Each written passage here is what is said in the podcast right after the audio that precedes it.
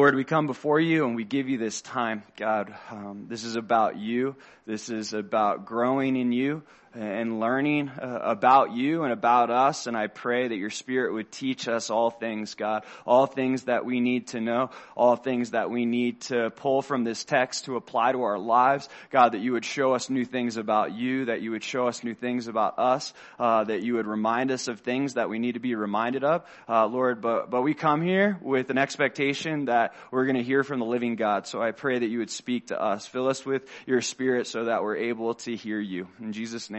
Amen.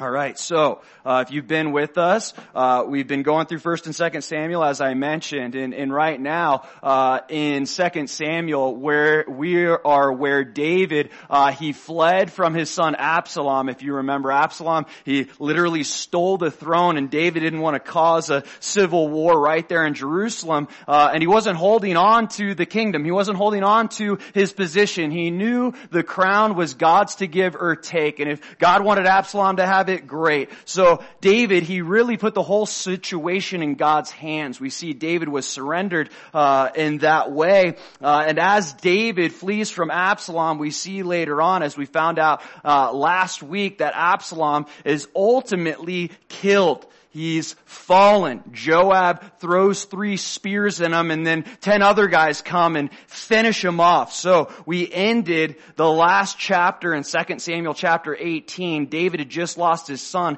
and he's in this place of mourning. However, this is an opportunity for David to return as the rightful king of Israel. And in chapter C, uh, chapter 19, we're going to see the king return to Jerusalem as the rightful king, but he's going to return to a bunch of conflict. And that's the title of this teaching. The king returns and conflict awaits. The king returns and conflict awaits. Just because Absalom's dead doesn't mean all the problems are solved, right? Because Absalom wasn't alone in this. He had a bunch of people that he recruited with him to rebel against David. So David is going to come back and we're going to see some of the people don't want him back. Some of the people, uh, they made a decision to follow Absalom for a reason. They didn't think David cared for them or whatever the case may be. And, and remember Absalom, he would sit outside the city gates and he would be there for the people and say, hey, there's no one here to tend to your needs, but I'm here to tend to your needs. So there were certain people that rebelled against David and didn't want David to be their king. So now David has to come back to Jerusalem and deal with some of these people. What is he going to do? Is he going to destroy all the people that rebelled against him? Or is he going to reconcile with these people? Very tough decisions to make. See, coming home isn't as easy as it sounds. There's issues that David has to deal with as he comes home. And all these decisions are difficult decisions to make.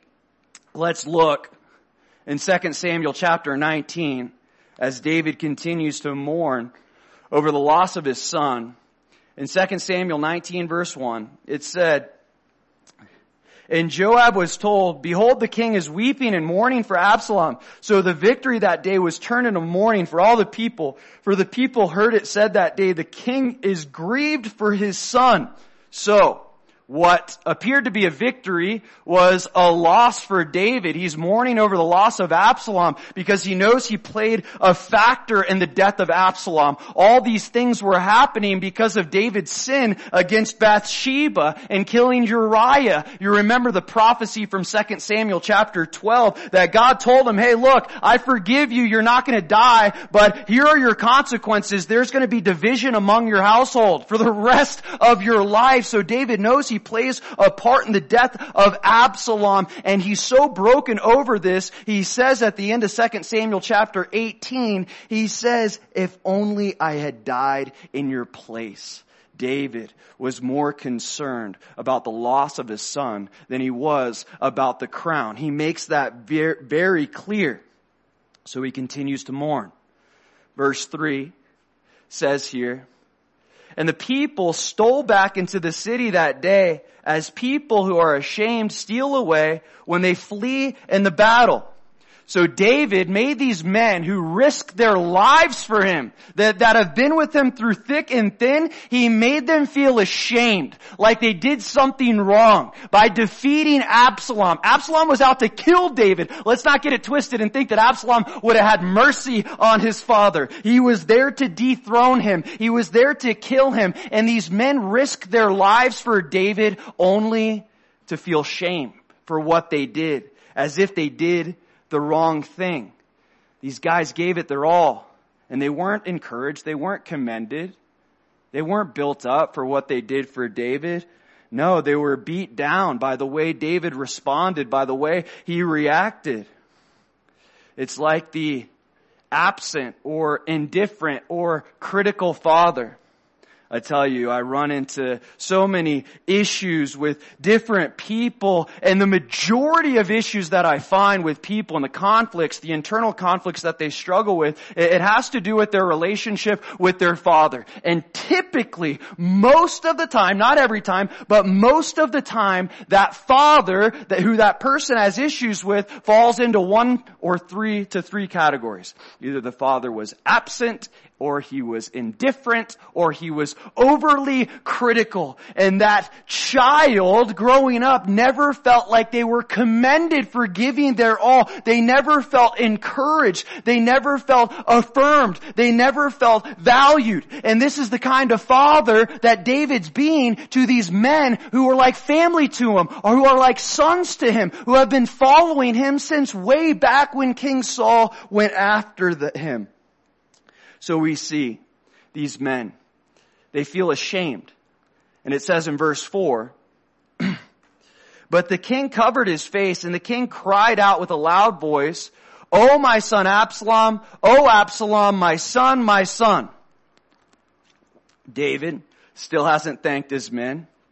All he can think about is the loss of his son.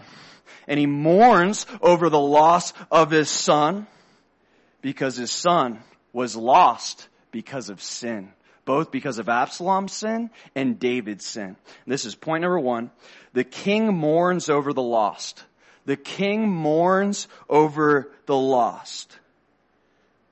Now where David played a factor in the loss of his son, we know that Jesus doesn't play a factor in those who choose to be lost, who choose not to be found. And we see that Jesus throughout the Bible, God, Old Testament and the New Testament, the Lord mourns over the lost. His heart breaks over people who are lost, people who don't know Him, people who don't recognize Him.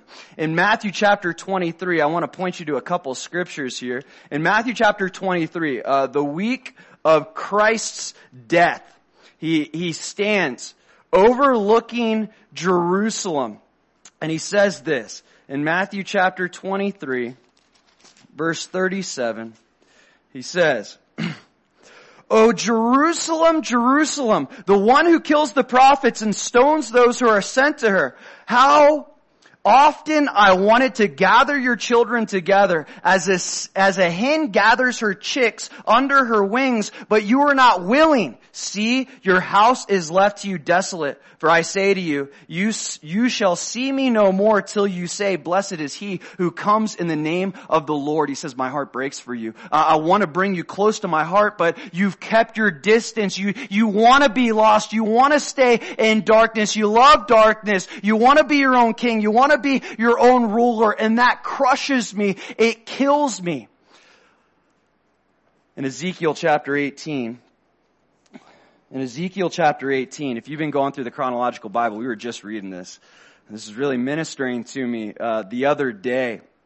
But along the same, same lines as God's heart for those who are lost. Listen to this.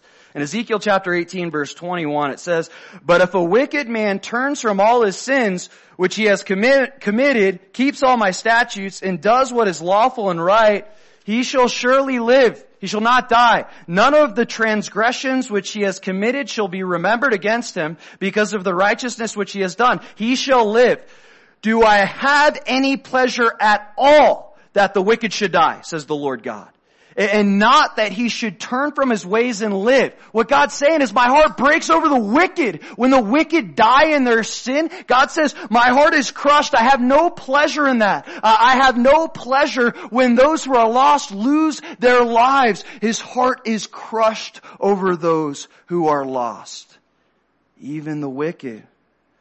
So if God is a king that mourns over the lost, what does that say to us?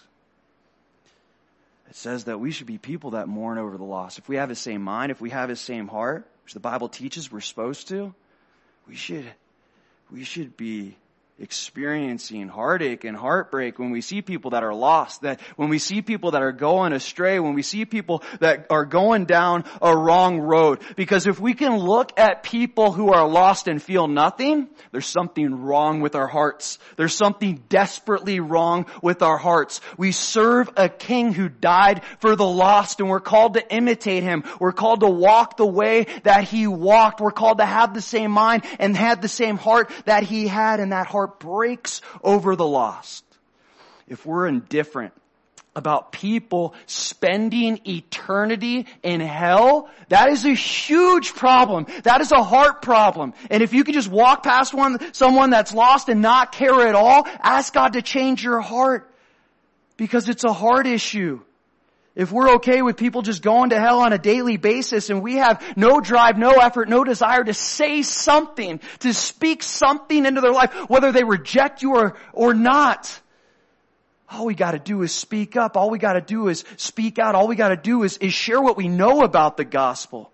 Whether it's the simplicity of John 3.16 or something deeper, the Lord heart, the Lord's heart is crushed when he sees the lost, especially when they lose their lives because of their sin. So the king, he mourns over the loss of this lost son. Oh, my son Absalom, oh Absalom, my son, my son. Now, we can understand why David is mourning, right? I couldn't imagine losing a son. I know some in our church uh, have experienced that, and, and if I lost my son, I couldn't even imagine how I would feel, whether he rebelled against me or not. But we see that this morning that David is walking through, it's starting to get a little excessive and Joab is going to call him out on it. See, David's heart isn't the only broken thing in Israel. The whole nation is broken right now and he's the king. He needs to tend to the broken heart of his people. He's ruling over a divided nation and his people need him. They need his care. They need his attention. Sometimes when we go through these seasons of grieving and mourning, which we need to do healthily, in a healthy way, in a spiritual way. But sometimes we can overdo it and we can make the wrongful assumption that in my seasons of mourning and grief, the rest of the world stops. That's not the truth.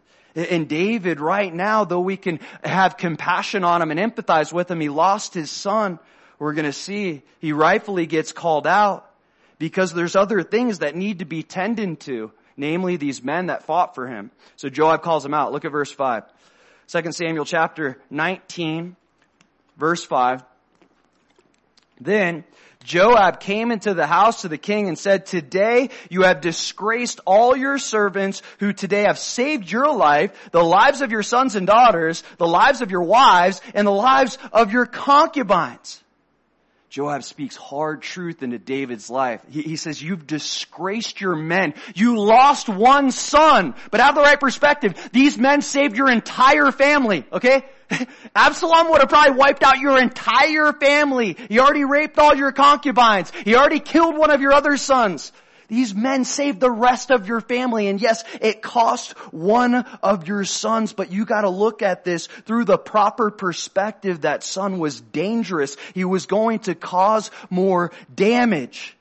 David was so caught up in his trial, how bad his heart hurt, that he couldn't consider the broad perspective. He couldn't consider the other people in his life that had been there for him through thick and thin. You See, it's natural for us to, when we're walking through trials especially, to focus on what? To focus on me. But guess what? Just because we're going through a trial doesn't make me the center of the universe, right? And yeah, I need to walk through that trial and if I need to mourn, if I need to grieve or whatever I need to do. But the reality of it is the Bible teaches us, even when we're going through trials, that we're supposed to get outside of ourselves. Let me show it to you. It's Philippians chapter 2. We gotta remember the context of this book, Paul is in prison, okay? He's going through a trial. He's waiting judgment from Caesar Nero during this time. And he says in Philippians chapter 2, as he continues to speak about joy, this truly is the epistle of joy. He says in Philippians chapter 2, verse 3, let nothing be done through selfish ambition or conceit, but in lowliness of mind, let each esteem others better than himself. Let each of you look out not only for his own interest, but also for the interest of others. Paul says this when he's in prison, when he's in chains, when he's going through trials. Who's he thinking about? He's not just thinking about himself, he's thinking about other people. He's getting outside of himself. And this is what Joab is getting at. David, you're being consumed with your emotions right now. But, but time for grieving, time for mourning, it's over, it's done, it's up. There needs to be some form of communication, some form of com- commendation for the people that fought for you. The text continues. 2 Samuel chapter 19, verse 6. In that you love your enemies, the rebuke continues, and hate your friends, for you have declared today that you regard neither princes nor servants, for today I perceive that if Absalom had lived and all of us had died, then it would have pleased you well. David's not the only one that's hurt here. Joab's hurt as well. It's like, man, I, I killed your, he did kill his son, uh, but I killed your son, but he was, because he was coming to kill you. Like we did all this stuff for you, David, and, and you act like you would rather all of us die and that Absalom would live. And you know what? If Absalom lived, you probably would have died. So Joab is hurt. His feelings are hurt. He's laid his life down for his king and his king doesn't seem to care at all. The text continues, verse 7. Now therefore, arise, go out and speak comfort to your servants, for I swear by the Lord, if you do not go out, not one will stay with you this night. And that will be worse for you than all the evil that has befallen you from your youth until now. Joab says you need to go encourage the people right now, these men who have fought for you. David, if you don't start fighting for them now, they're never gonna fight for you again. If you don't start fighting for these men right now who have been fighting for you for years, for decades at this point, they are not going to fight for you anymore. See, people that we lead, people in general, they need to feel supported. They need to feel comfort, comforted. They need to feel cared for and, and needed and accepted and, and affirmed. This is so crucial. David wasn't loving on his men. If you don't love them, you'll lose them. It's a reality. And that's what Joab's saying. If you don't love your men, you're going to lose them, David. And he says this, this is kind of wild he says, for I swear by the Lord, if you do not go out, not one will stay with you this night. And then he says, and that will be worse for you, and that will be worse for you than all the evil that has befallen you from your youth until now. He says, you think you've had it rough so far, Dave. You think life's been difficult so far? It's gonna be way harder if this loyal team of 600 that has stuck with you through thick and thin, if they leave you. If they leave you, it's going to be worse for you than the Absalom incident and the Saul incident and the Abner incident and the Ishbosheth incident and all these other things. This is a serious threat. The text continues. Verse 8. Then the king arose and sat in the gate and they told all the people saying, there is this, there is the king sitting in the gate. So all the people came before the king for everyone of Israel had fled to his tent. They didn't flee in fear. Remember, they fled in shame. Everyone went back home. It's like, thought we were celebrating a victory. Usually you'd have a big feast after a victory like that, but not them. They go and, and they're just mourning because, uh, they don't feel affirmed by their king, by their leader. So finally, the king, he arises. He, he listened to the advice of Absalom. He realized the right thing to do in this moment was to put his emotions aside and tend to his people. And there is a reality in leadership that we don't always get the privilege to sulk in our sorrow. Why? Because there's other people going through different things. There's other people that have problems too. And if we get to this point where we're just constantly concerned and constantly focused and constantly uh, obsessing in our minds over the trials that we're going through and over how bad we have it right now, there's got to be that wake up call. That, that light bulb that goes on and go, wait a minute. There are other people here that are going through trials and some of them almost guaranteed have it worse than I do. David put his emotions aside so that he could do the right thing. He was wise to listen to Absalom, or sorry, wise to listen to Joab because Joab was right. David wasn't a king that thought he had it all figured out, that thought he had all the right answers, that, that constantly, yeah, yeah, no, whatever I say goes. No, no. He, he was a king that was humble enough to, to listen to the people that were under him, to listen to the people correct him and help him be a better leader and realize he doesn't have everything figured out. Sometimes he's wrong. Sometimes he makes poor decisions. And it took humility to respond to the correction from Joab, but it was the wisest decision he could make. So all the people, it says in verse 8, they all came before the king. They all gathered to hear what the king had to say. They had been waiting longing for him to acknowledge them and finally he does and he helps them feel cared for he helps them feel tended to he helps them feel loved on he's just there for them. And it's so important for us to be there for our people, there for God's people, especially in a time of crisis, in a time of battles, in a time of warfare. The text continues in verse 9. Now, all the people were in a dispute throughout all the tribes of Israel saying, the king saved us from the hand of our enemies. He delivered us from the hand of the Philistines, and now he has fled from the land because of Absalom. But Absalom, whom we anointed over us, has died in battle. Now therefore, why do you say nothing about bringing back the king?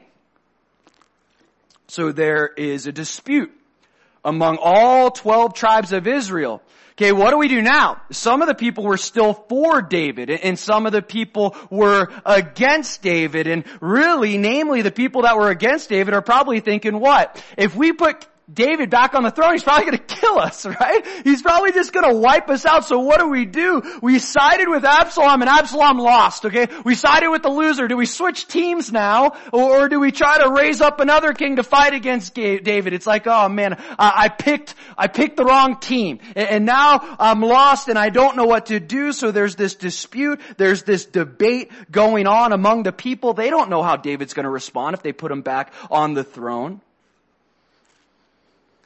And the man that they chose, he just got killed. Now, I find it interesting that they're even disputing this. Why?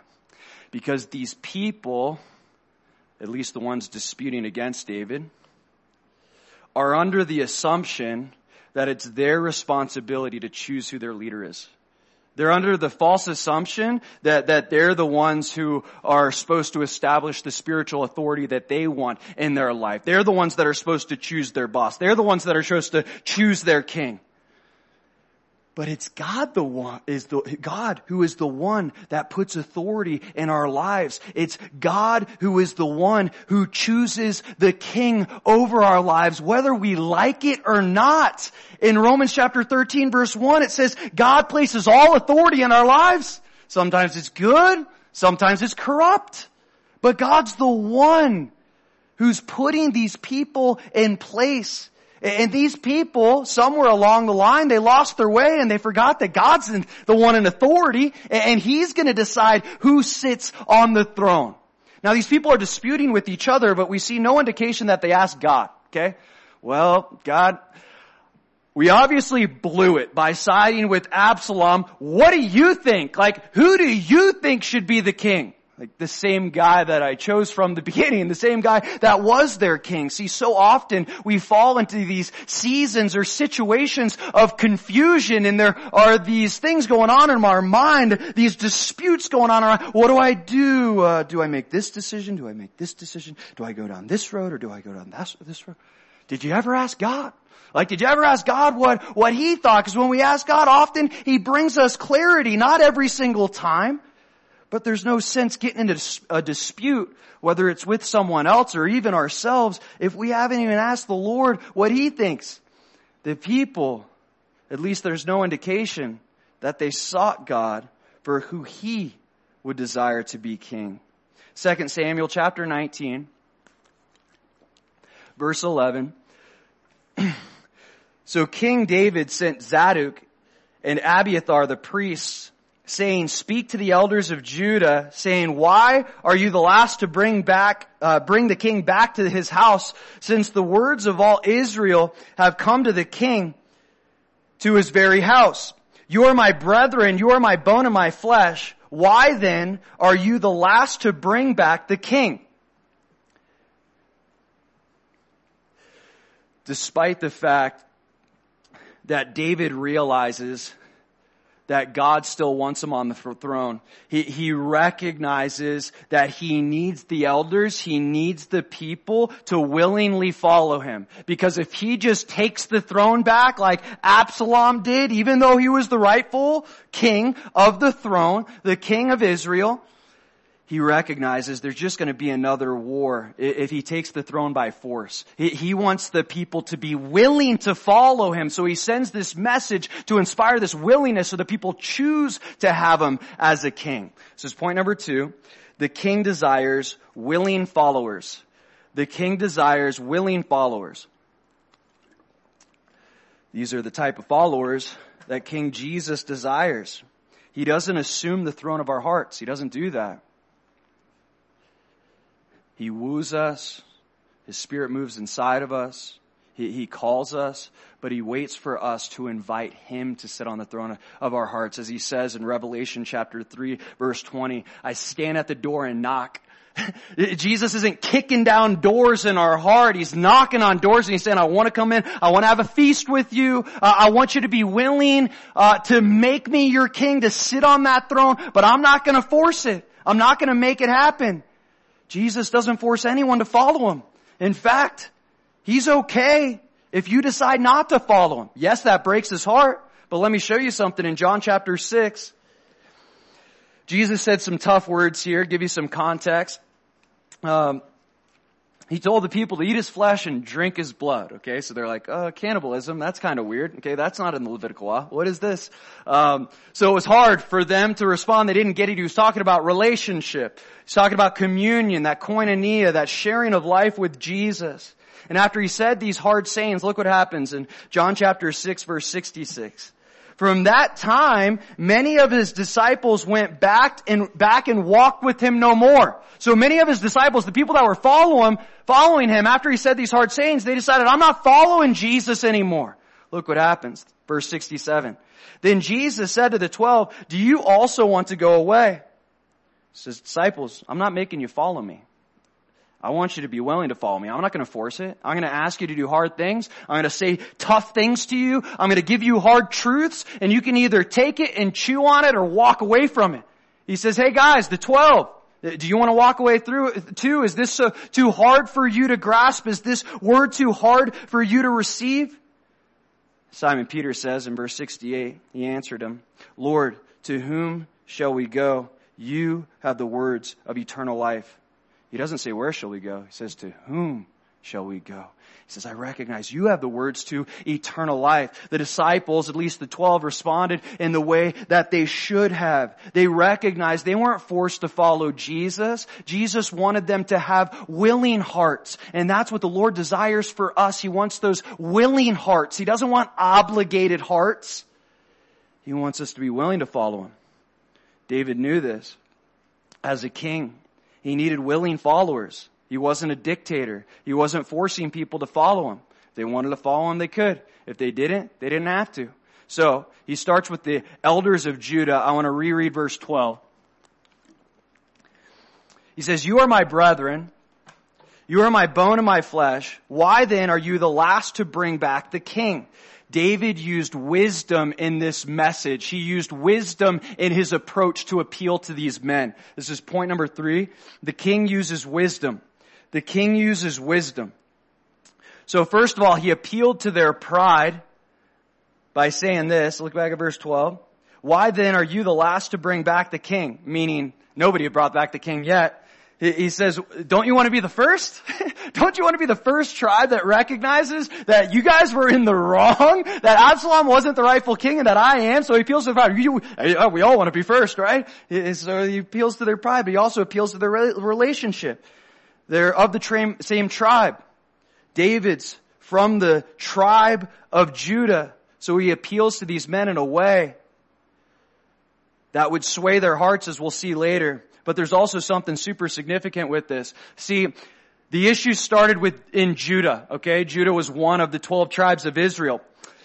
Absalom appointed himself king in Hebron, which is the same place that David was appointed king when he was first appointed king over Jerusalem. And, that was in the region of Judah, in one of the cities that the tribe of Judah had in their territory. So it was in Hebron, it was in the area, the territory of the tribe of Judah that Absalom appointed himself king. Not only that, if you remember that, that, that really wise counselor Ahithophel, right? Everything he said was like the oracles of God. He was so wise he ended up killing himself. He was wise. That was obviously a bad decision. But that guy, Ahithophel, he was from Judah too. He was also from Judah. Not only that, Amasa, you remember the commander of the army, of, of Absalom's army? Joab was the commander of David's army. Amasa, we'll see him here in a second verse uh, 13. Amasa was the commander of the army that was going after David. He's from Judah too. See, David's using wisdom. He's getting to the heart of the issue. He's getting to the root. He's getting where the problem started. He knew he needed to address the root of the problem to really solve the problem. And the root of the problem, well, it started in Judah. See, this is what the king does in his wisdom. He always gets to the root of the problem. He gets to the root of the issues. He doesn't waste his time with symptoms. He, he, gets to the heart of the matter. That's why it always says throughout the Gospels that Jesus perceived what was in his heart, uh, uh, or perceived, perceived what was in their heart, or he answers people in such a way that he doesn't actually answer their question, he answers the heart behind their question. And this is what the Lord does with us too. He doesn't waste his time addressing symptoms in our life. He gets right to the heart of the issue. This is the real problem. And if we really want the symptom, symptoms to cease, then we've got to get to the root of the sin. Why are these things going on? Why are there these problems? Why are there these conflicts? Some of you have heard me say this before, but it's applicable. So, you know when you have a cold, you get symptoms, right? and your nose starts running, right? So if I have a cold and my nose starts running and I grab a tissue and I blow my nose, what am I doing? I'm addressing the symptom. I might have relief for a little bit, but the cold's still there, okay? If I want to get rid of the cold, I gotta take like antibiotics or something to kill the cold. But so often, this is what we do in our spiritual walk. We address the symptoms.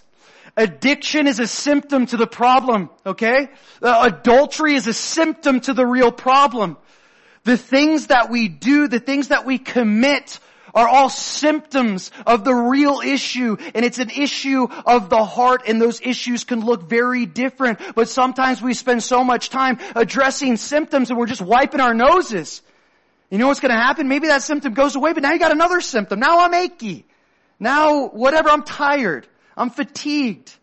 But until we get to the heart of the issue, will keep addressing symptoms over and over and over again. That's not the wisdom of the king. The wisdom gets to the heart of the problem because he knows if he's going to bring a solution, he's got to get to the heart. 2 Samuel chapter 19 verse 13 and say to Amasa, are you not my bone and my flesh? God do so to me and more also if you are not the commander of the army before me continually in the place of Joab. So, David, not only does he appeal uh, to the pride of the people, you want to be first, he appeals to the relationship, I'm part of the tribe of Judah, but he also appeals to their fear, okay? He says, okay, I'm gonna appoint Amasa king, or sorry, uh, commander of the army. Uh, why does he do that? Well, they know Joab well enough that if Joab is still the commander of the army, these people are dead people, right? Joab doesn't play games. Anyone who rebels against the king, he takes them out. So David, he appeals to their fear and says, hey, guess what? Uh, I'll put Amasa as the commander of the army, which seems like kind of foolish, right? He's like, that's the guy that was trying to kill you, that was leading the other army. But there is a reality that there is some wisdom in it. He, he's trying to bring unity to the nation. And, and if he has the commander of the other army uh, on his side, then he gets all the people that were following that commander. And, and if he chooses to go after that commander, guess what? They're still in a civil war. So he's trying to use wisdom. He's sucking up his pride. He's biting his tongue. And for several reasons, he says, I'll make Amasa the commander of the army. This was also probably to get back at Joab for killing Absalom. It's probably something to that as well. The text continues, 2 Samuel chapter 19, verse 14. so he swayed the hearts of all the men of Judah, just as the heart of one man, so that they sent this word to the king, return you and all your servants. So he swayed the hearts of all these men, the elders of Judah, along with Amasa. And what was it that swayed their hearts? It was a message. It was a message from the king that swayed the hearts of the people. It's a picture of the gospel. It's the message from the king that sways the hearts of the people. It's the message of Jesus Christ, his death and resurrection, his death for our sins, his resurrection solidifying his identity and also his death that God truly allowed Jesus to pay the debt that we deserved. And when that message comes attached to the power of the Holy Spirit, hearts are swayed. These men, their hearts, they were swayed. So much so it says that they had the heart of one man. David, through this message, through his wisdom, he unified the nation once again, at least Judah. Okay? This is point number four. The king brings unity. The king brings unity. the elders in Amasa weren't as worried as they previously were. Uh, David, he took care of their worries. Okay, Amasa, you can still lead elders. Joab, you don't have to worry about Joab going after you. You don't have to worry about me going after it. You have a place in the kingdom. You, have, you still have a place in the kingdom. And he knew he had to give them a place in the kingdom for there to, there to be unity in the kingdom. See, Jesus, he's also purposed to bring unity among his people. In fact, so much so that in John chapter 17, the night before he died, he prayed this in John chapter 17, verse 21. He says, or look at verse 20 for context. I do not pray for these alone, saying not just his disciples that are with him presently. He says, but also for those who will believe in me through their word that they all may be one, as you, Father, are in me and I in you, that they also may be one in us, that the world may believe that you sent me. He says, you know how the world's gonna know that you sent me? By the disciples looking like they're one. By the body of Christ being unified. That's how all will know that you are my disciples. That's how all will know that God sent Jesus when people see unity amongst the body of Christ when they see unity in the church, that would, that's what Jesus says. They're going to believe the gospel when they see love among you, when they see unity among you. So he prays this prayer, and if there's any prayer that God must answer, it's the prayer of his son. See, God desires unity, but in order for there to be unity in the kingdom, there's got to be what? There's got to be forgiveness. There's got to be reconciliation. Let's think about David. These people were out to kill him. They were after him. Absalom wanted to take the throne. Absalom's gone, but you still have all these other rebels living in the kingdom. And David could have gone, hey, hey, I'm going to kill God's people or I'm going to forgive them. I'm going to reconcile with them. It's either reconciliation or it's more division. It's more war or it's forgiveness. It's one or the other. We can't have it both ways. Has anyone ever wronged you? betrayed you, abandoned you. Has ever, anyone ever tried to kill you? Uh, you don't have to answer that. They were trying to kill David. Have you ever let someone that betrayed you, someone that, that wronged you this bad back into your life? Now, I'm not saying that everyone that wrongs you deserves to be back into your life. There's a reality that we have to use wisdom with whoever we bring into our life, whether a friend, family member, whatever the case may be. There's just certain people that we shouldn't be in fellowship with.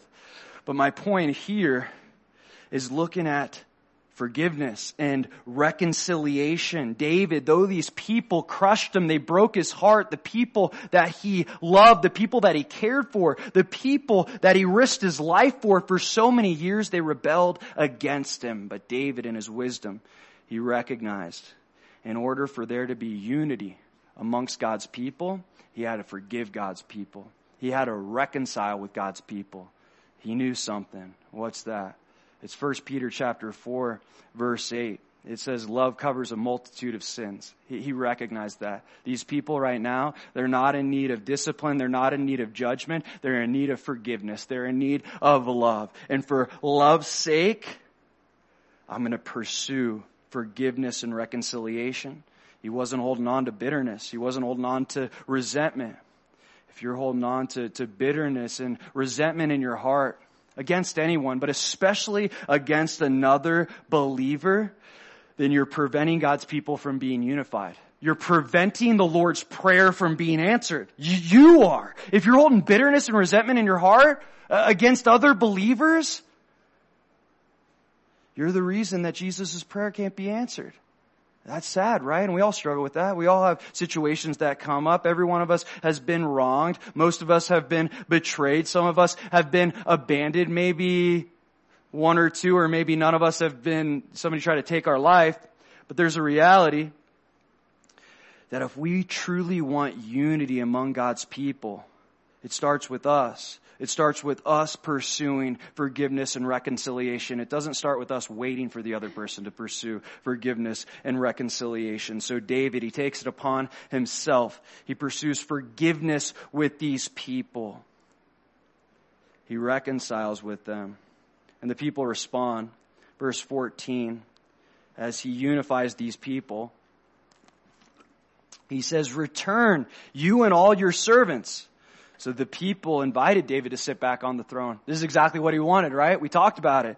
The king wants willing followers. And because of this message, because he appealed to them, because he loved on them, because he forgave them, this message of love, this message of forgiveness, it brought the people together, but it also brought the people to this place of willingness that they were inviting the king to sit on their hearts. It's a picture again of the gospel. They wanted David to be their king when we really get the gospel, when we understand the forgiveness of Christ, we understand the, the debt that He paid, the, the, the meaning of the message, we too will not be able to help, but having that willingness to ask Him, to invite Him to sit on the throne of our hearts where He belongs. 2 Samuel chapter 19, last verse we'll get to tonight, verse 15. Then the king returned and came to the Jordan and Judah came to Gilgal to go to meet the king, to escort the king across the Jordan. The king returned. And this is the fifth and final point. The king will return. The king will return. Just as King David returned King Jesus will return as well.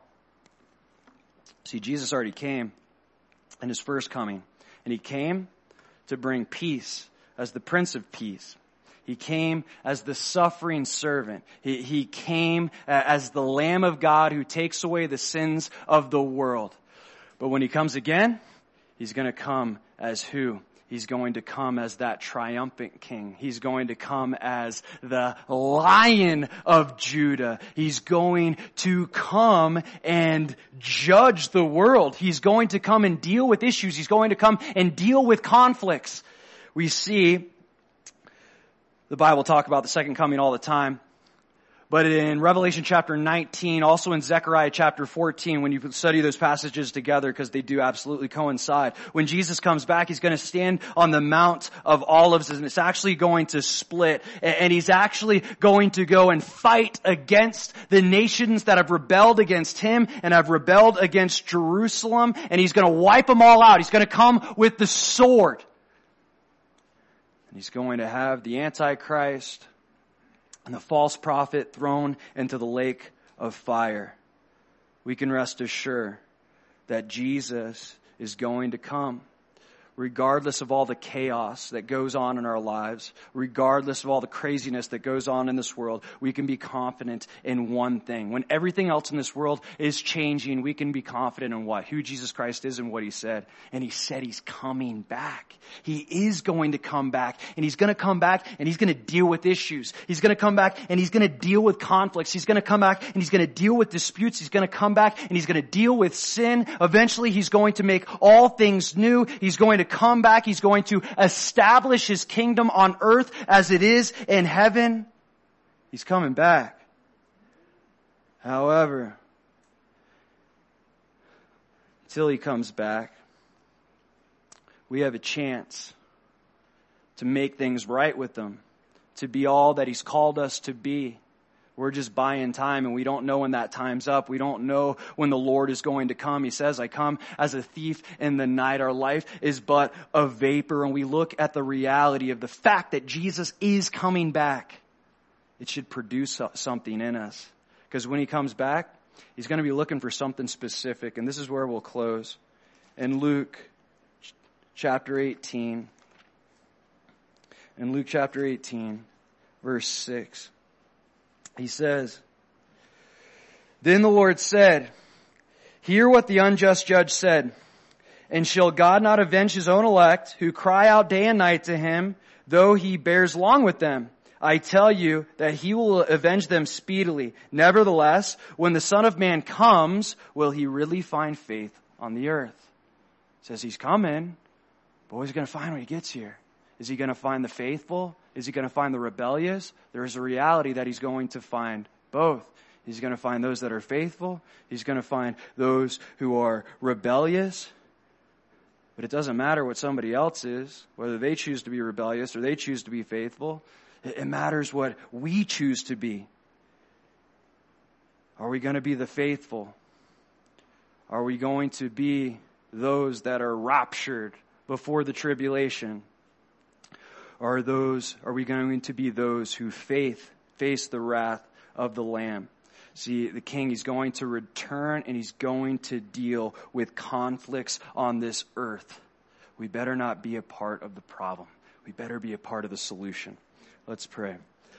Lord, we thank you for your word. We thank you for the truths in your word, God. We thank you that your word is living and powerful and, and it changes us from the inside out. And, uh, Lord, we just pray that, that these, um, these scriptures that we discussed tonight would really resonate in our hearts and we would really think about these things. It, wouldn't just be another message that we hear that goes uh, in one ear and out the other, Lord, but it would impact us, God. And I just pray, uh, Lord, that, that you would help us live these things out, that we would recognize how great of a king that you are, that you offer this message of, of peace and forgiveness and reconciliation and love, and you desire us to respond to it in willingness. You don't force it down our throats, God.